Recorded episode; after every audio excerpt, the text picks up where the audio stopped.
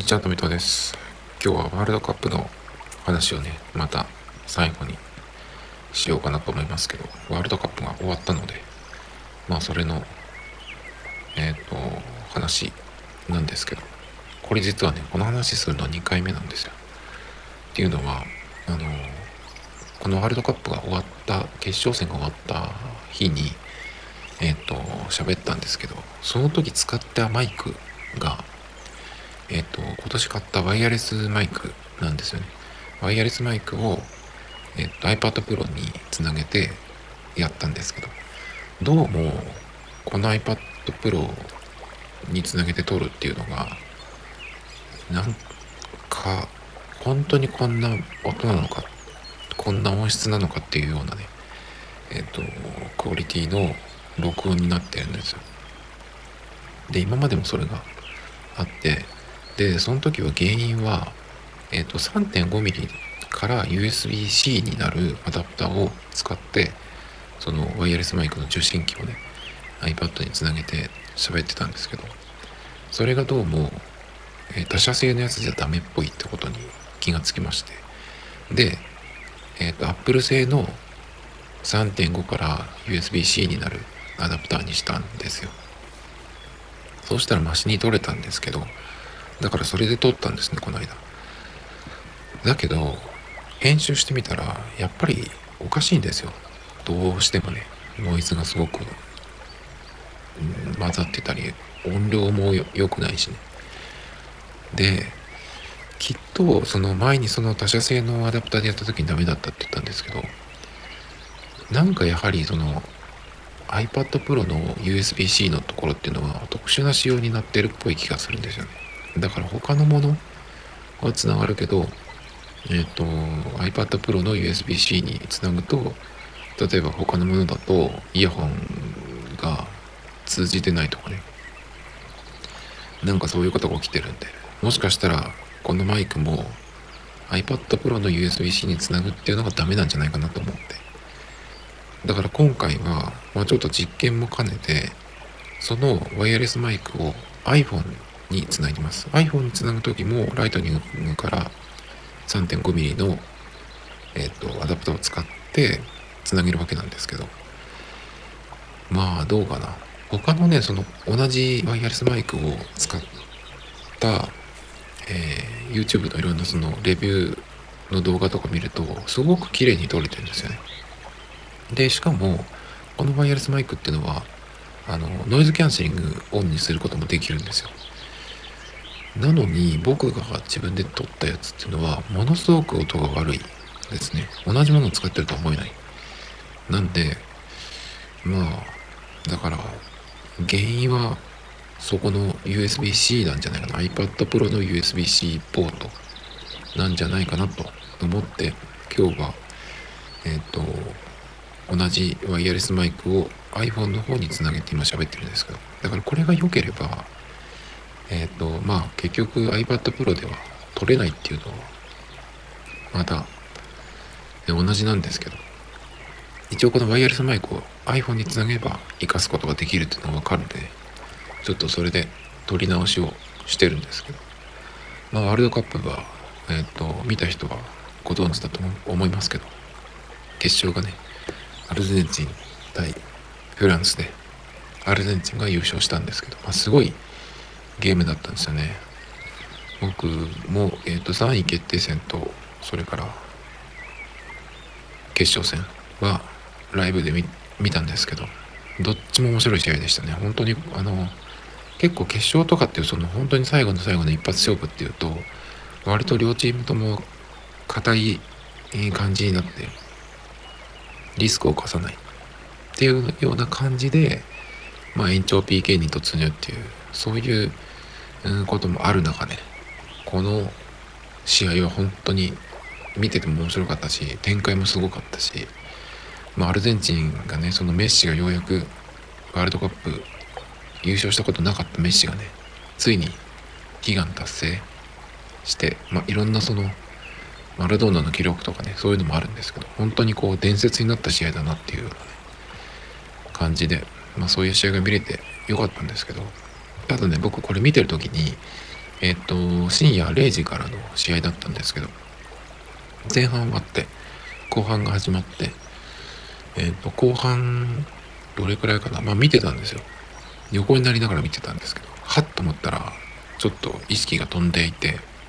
で、目を覚ましたら、えっと、2-0でアルゼンチンがリードしてたはずだったんですけど、2対2になってたんですね。エンバペが2点決めたっていう。で、そのエンバペのが2点目を取った後のリプレイが流れてたっていうところで、ね、2点、2ゴールをその見逃してしまったんですけど。まあ、それでもね、すごい試合でした、これは。あの、結局、うーん、90分で2対2で決着がつかず延長に行くんですけど普通こういう時の延長戦ってまあお互いに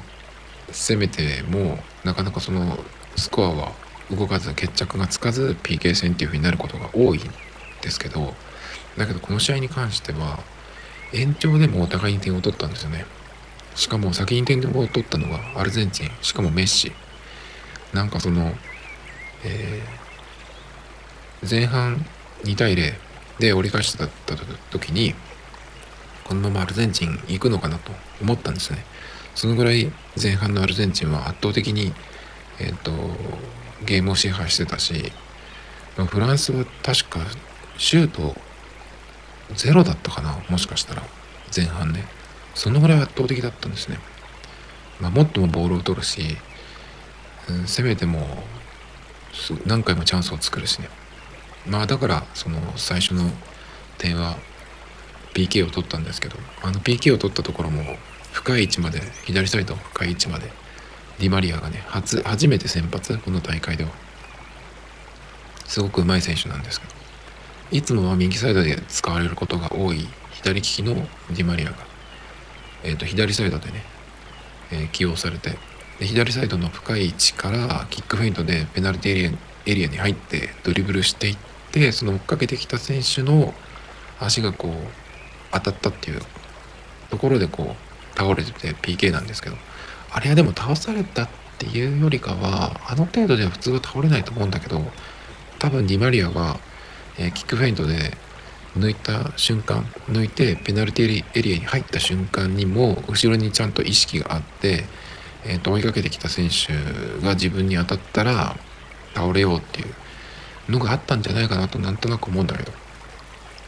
見事に PK をね取ってちょっと厳しいんじゃないかなと思ったんだけど多分まあ見事だったんでしょうねきっと。あのオフサイドに関しては今回その VAR がすごく活躍していてもうなんならえっ、ー、とラインズマンいらないんじゃないかっていうぐらいねあのオフサイドに関しては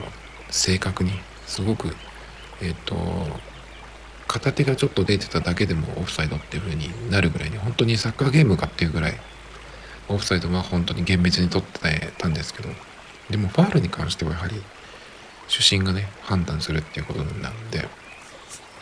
まあ UPK も生まれたのかなっていう感じなんですけど。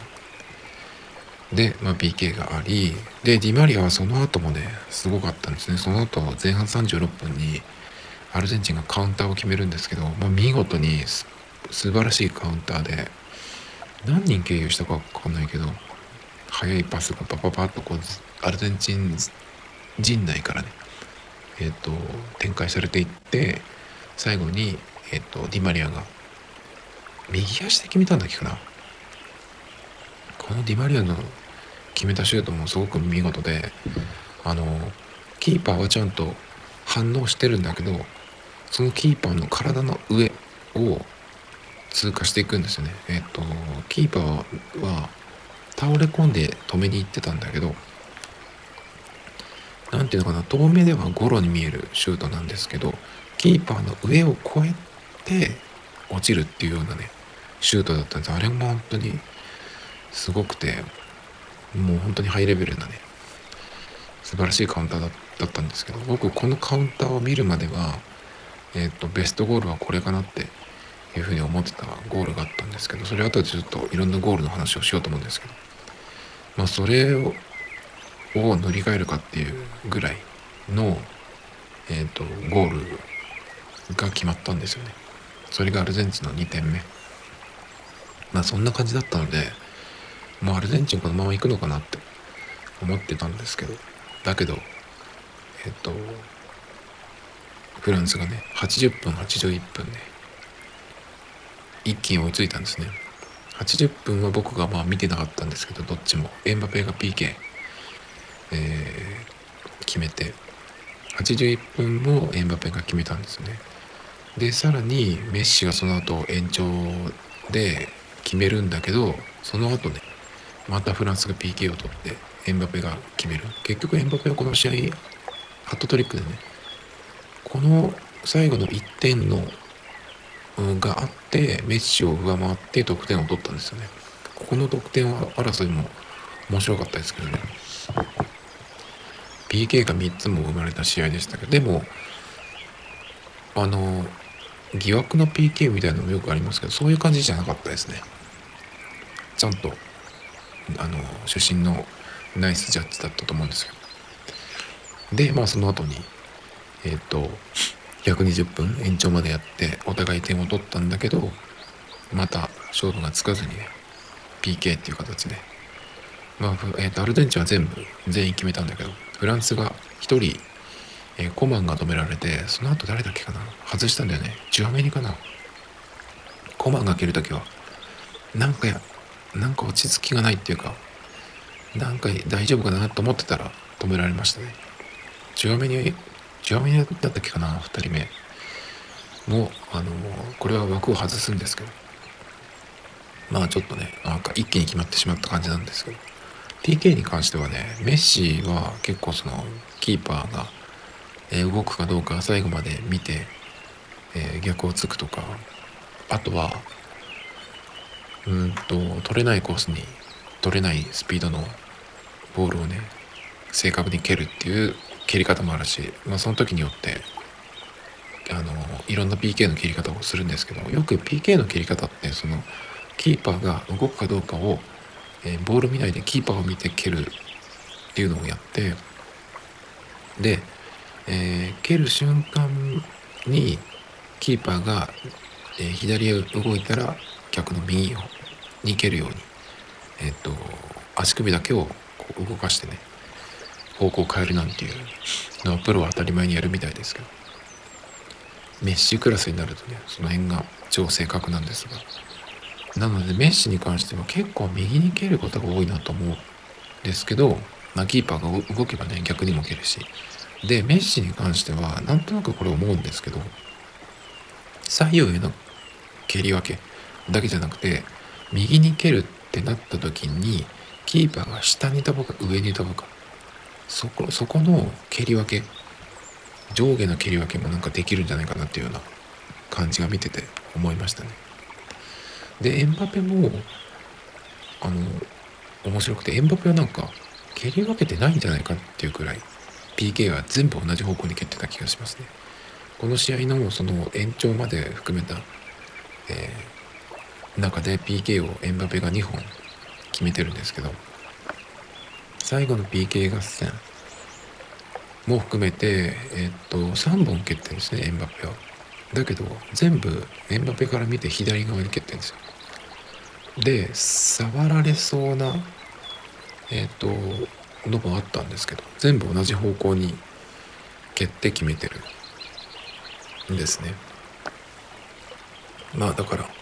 う普通に考えてあのでかいゴロを一人で守るというのはかなり無理があるのであの PK ってキッカーの方が有利なんじゃないかなと僕は思いますけど。だから正確にえっ、と、取れないところに取れないスピードのボールを蹴れる毎回。であればね、ああいう風に同じコースに蹴っても止められないのかなと思いましたけど、エンバペはでも本当にね全部同じコースに蹴ってたんで、この試合に関してはね、それもそれですごいなと思いましたけど。まあ、そんな感じのね、決勝だったんですけど、まあ、この決勝を見るまでは、フランスと、えっ、ー、と、アルゼンチンが決勝っていうのが分かった時点で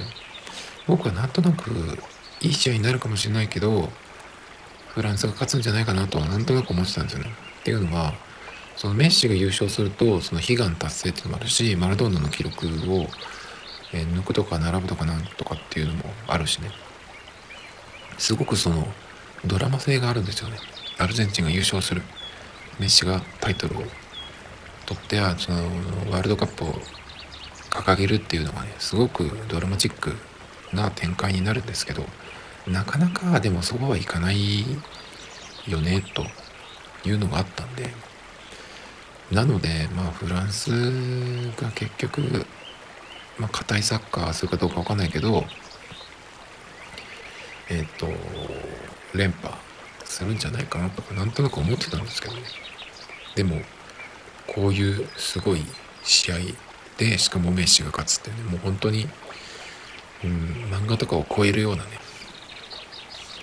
本当にすごい試合だったんだろうと思いますけどね。いいいいワールドカップだったなと思いますここまで見るとね。あとは何かな。まあ見ていて面白かったのは面白いの意味が違うけどベンチにいるのにイエローカードもらうっていうね選手が結構僕が見た試合では何回かあって。でなんかその暴言を吐いてとかでイエローカードもらうっていうのはよくあったりするんですけどそうじゃなくてあのゴールが決まった時にあのベンチからこうわーって喜んで出てくるシーンだったかな。その後になんか主審がええっとベンチの選手にイエローカード。出すっていうシーンが何回か見たんですけどなんでかなっていうのはそれがちょっと分かんなくて解説の人とかもさすがにちょっと分かんないみたいなんですけどただ喜んで出てただけなのにねみたいな、えー、感じなんですけど出てないのにね試合に出てないのにイエローカードもらうってっていうのがね結構結構とか 2, 2回ぐらい見たんでちょっとそれがもう面白かったっていうね。ベンチでカードもらったっていうのはあとあれですね。韓国の監督最後の試合だっけ？出れなかったんですよなんかその前の試合の最後に抗議して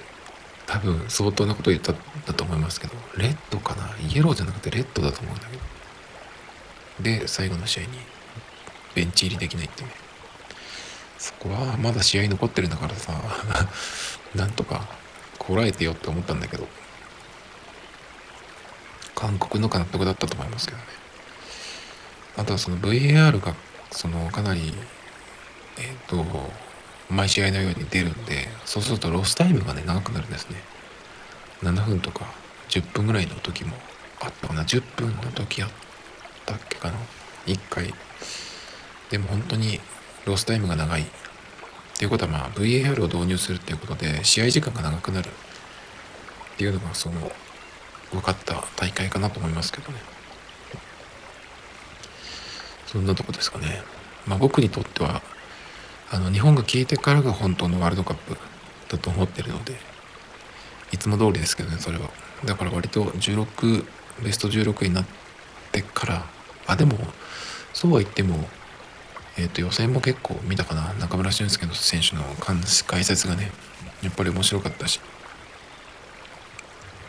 だからまあいろいろ見たんですけど。じゃあさっきので言うとベストゴール何なのかっていう話ですけど僕はそのアルゼンチンの決勝のカウンター2点目のあれを見る前は見るまではブラジルのネイマールがね決めたゴール。えっ、とちょっと左寄りのところからワンツー2発含めてえっ、とペナルティエリアのなんかもう本当にゴールの前まで行ってでそこに、えーと、スライディングでブロックしに来た選手がいたんですけどそれをかわすように、えーと、ゴールの上に決めるっていうね。あれはすごかったですね。ブラジルはあの始まる前から楽しみにしてたチームの一つなんですけど今回のブラジルはブラジルっぽいなっていうゴールをね結構見せてくれてえっ、ー、となんだろうな例えばそのねネイマールのワンツー2発のゴールの上に決めた、えー、やつ以外で言うとブラジルねあとなんだっけどどこの試合だったか忘れちゃったんですけど韓国戦かな。左サイド、えっ、ー、と、ペナルティーエリア内に入ったビニシウスかな。ビニシウスがちょうどね、PK スポットあたりにふわっとしたボールを、出すんですね。そこに走り込んできたルーカス・パケタが決めたっていうね。ああいうゴールとかも、もうブラジルって感じでね、ちょっとたまらなかったんですけど。あとは、えっ、ー、と、リチャーリソンのオーバーヘッドとかね、か最初の試合だったっけかな。逆側にトラップしても、ちょっと体ひねるようなオーバーヘッドだったりとかね。あとは、えっ、ー、と、ブラジルだと、その、ビニシウスが、これも韓国戦だったかな。結構ブロックに来てる選手がいっぱいいたんだけどそれを間を縫うようにえっ、ー、と逆サイドにねこう決める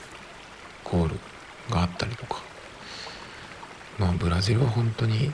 素晴らしかったですね。ゴールが美しかったというか。あと攻撃の選手じゃないんですけど。えっ、ー、とあのなんだっけ。うんカゼミーロボランチのがえっ、ー、とキーパーとディフェンダーがちょうど重なってキーパーが見づらくなった時にそのタイミングでハーフボールで逆サイドのネットに決めたみたいなね。あれとかも素晴らしかったですけどね。あとブラジルのゴール以外で言うと何かな？結構いろいろ見たんですがえっ、ー、とポルトガルのペペのコーナーからのヘディングとか、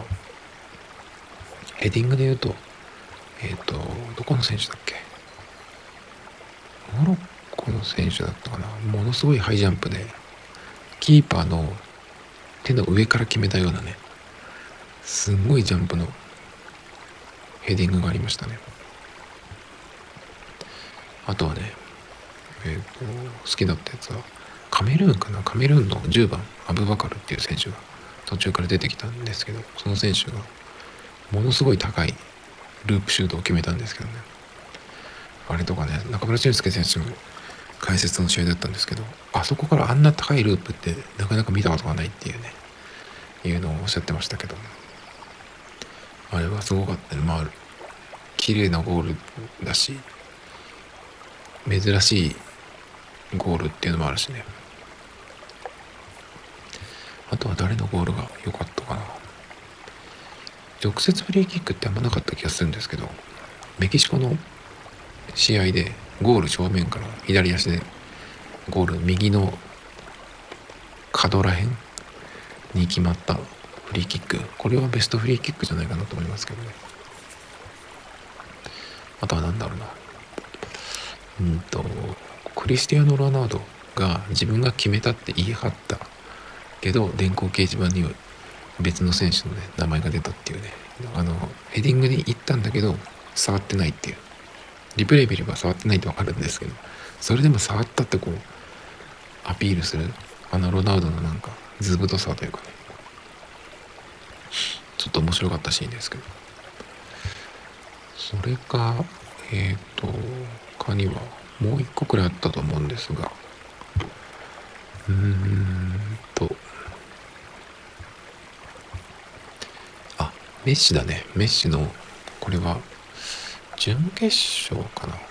クロアチア戦なんですけど、メッシがドリ、えっ、ー、と、右サイドをドリブルしてきて、なんていう選手だっけかな。すごい、今大会いいディフェンダーがいるんですけど、その選手との1対1で、えー、右サイドをこう、えぐって、一回、えっ、ー、と、追いつかれたんで、戻るような格好をしてすぐターンして、えー、そのそのまま右サイドをこう深くえぐって最後にアシストするっていうのがあったんですけどそのディフェンダーもその後追いついてメッシに体当ててるんだけどボール取られないんですよね。なんでメッシはそこでボール取られなかったのかそのディフェンダーはメッシのボールを触れなかったのかっていうのがすごいあの気になったんですけどそこの解説みたいのはないかなと思ったんですけどなくてね。でもリプレイ画像リプレイ映像をいろいろ見てたら違うアングルのね映像があってそれで分かったんですけどメッシがその、えー、ターンして抜いた時に、え、ー、と、メッシは左利きなんですけど、右足に持ち替えてるんですね。右足に持ち替えて、その相手が足を出しても取れない位置に置いてるんですね。だから、えっ、ー、と、足を出せなかった。それで取られなかったっていうね。なので、そのまんまメッシは右足でラストパスを出してるんですけど、よくそのサイドで抜くっていう時に、すごく、まあエンバペみたいなね、ものすごいスピードでエンバペとか、まあ、同じフランスのデンベルとかねすごいスピードでぶち抜くみたいなのがありますけどメッシの場合は今そんなにスピードがあるわけじゃないんですけどそういう抜き方でね相手に足を出させずに右足でアシストしたっていうね。これもすごかったですね。そのとこかなゴールに関してはね。韓国もでも結構良かったですね。あの途中から出たイガンインのクロスからのヘディングとかね。韓国はでもソン・フンミンがいたけど、まあ、徹底的にマークに合うっていうのもありましたけどね。あんまりそんなに目立つシーンはなかったのかな。あとチームで言えば3位になったモドリッチね。モドリッチはね3位になったクロアチア。クロアチアの試合は結構僕はその日本時間のえっ、と見やすい時間とかそれで放送されてるっていうのもあったりとかしてね結構僕はクロアチアの試合は3試合ぐらいみたいな気がするんですけどやっぱり面白かったですね。中村俊輔選手の解説が、えー、さらにその面白く見せてくれたってのがあるんですけどモドリッチのポジションがすごくあのずっと見てると面白かったですね。基本的にはモドリッチも多分中盤の真ん中だと思うんですけどそこにずっといないんですよね。クロアチアがボールを、え、キープしてる回してる時はサイドバックの方に、え、もらいに行ったりとかあとはえっ、ー、とサイドバック両サイドバックを4バックだと思うんですけど両サイドバックをちょっと高い位置に上げる上げてえっ、とそうするとディフェンスラインが2人だけになるんですけどセンターバックが。そのセンターバック2人の間にモドリッチが入って3バックみたいになってる。時もあったんですね。だから、えーと、センターバック2人がモドリッチをこう挟むような形で真ん中にいるモドリッチがそこでボールを受けて、まあ、いろんな、えー、左右にこうパスを散らしてダメだったらもう一回もらって逆方向にとかね。とかあってその、えー、ポジショニングとかこう一気に行くタイミングとかねそういうのがなんかさすがだなっていう感じでね。でそういうことを中村俊輔選手が解説をしてくれるんですけどなんだろうなやっぱ聞いてて群を抜いて面白かったですね。こういう解説は聞いたことないっていう感じでね。普通あんまり解説って聞いててもそんなに面白くないんですけど。やっぱりその解説に起用される人っていうのがまあ、安全な人っていうかね生放送だしね。だからかもしれないんですけどあんまり聞いてても面白くないんですよ。まあ大体何言うか分かるっていうかね。そんなにこう見てる時に何かをもらったっていう感じがあんまりしない。知らないことを見せてもらえたっていうかそういう感じがあんまりないんだけど。中村俊輔選手の解説はもう本当に抜群に面白かったですね。芸人みたいな元選手の人の方が視聴率は取れるんだろうけどそういう人の方が面白いという人の方がね多いんだと思うんですけどサッカーを見たいよっていう人にとってはああいう解説は他にいないんじゃないっていうようなね、えー、解説だったんでねまたちょっと見たいですね。機会があれば。でもやっぱワールドカップとかじゃないとかなと思いますね。J リーグであんまりああいういい解説聞いてもそんなに試合自体のレベルがっていうのがあるんでね Tomato Times Podcast This program was broadcasted you Anchor FM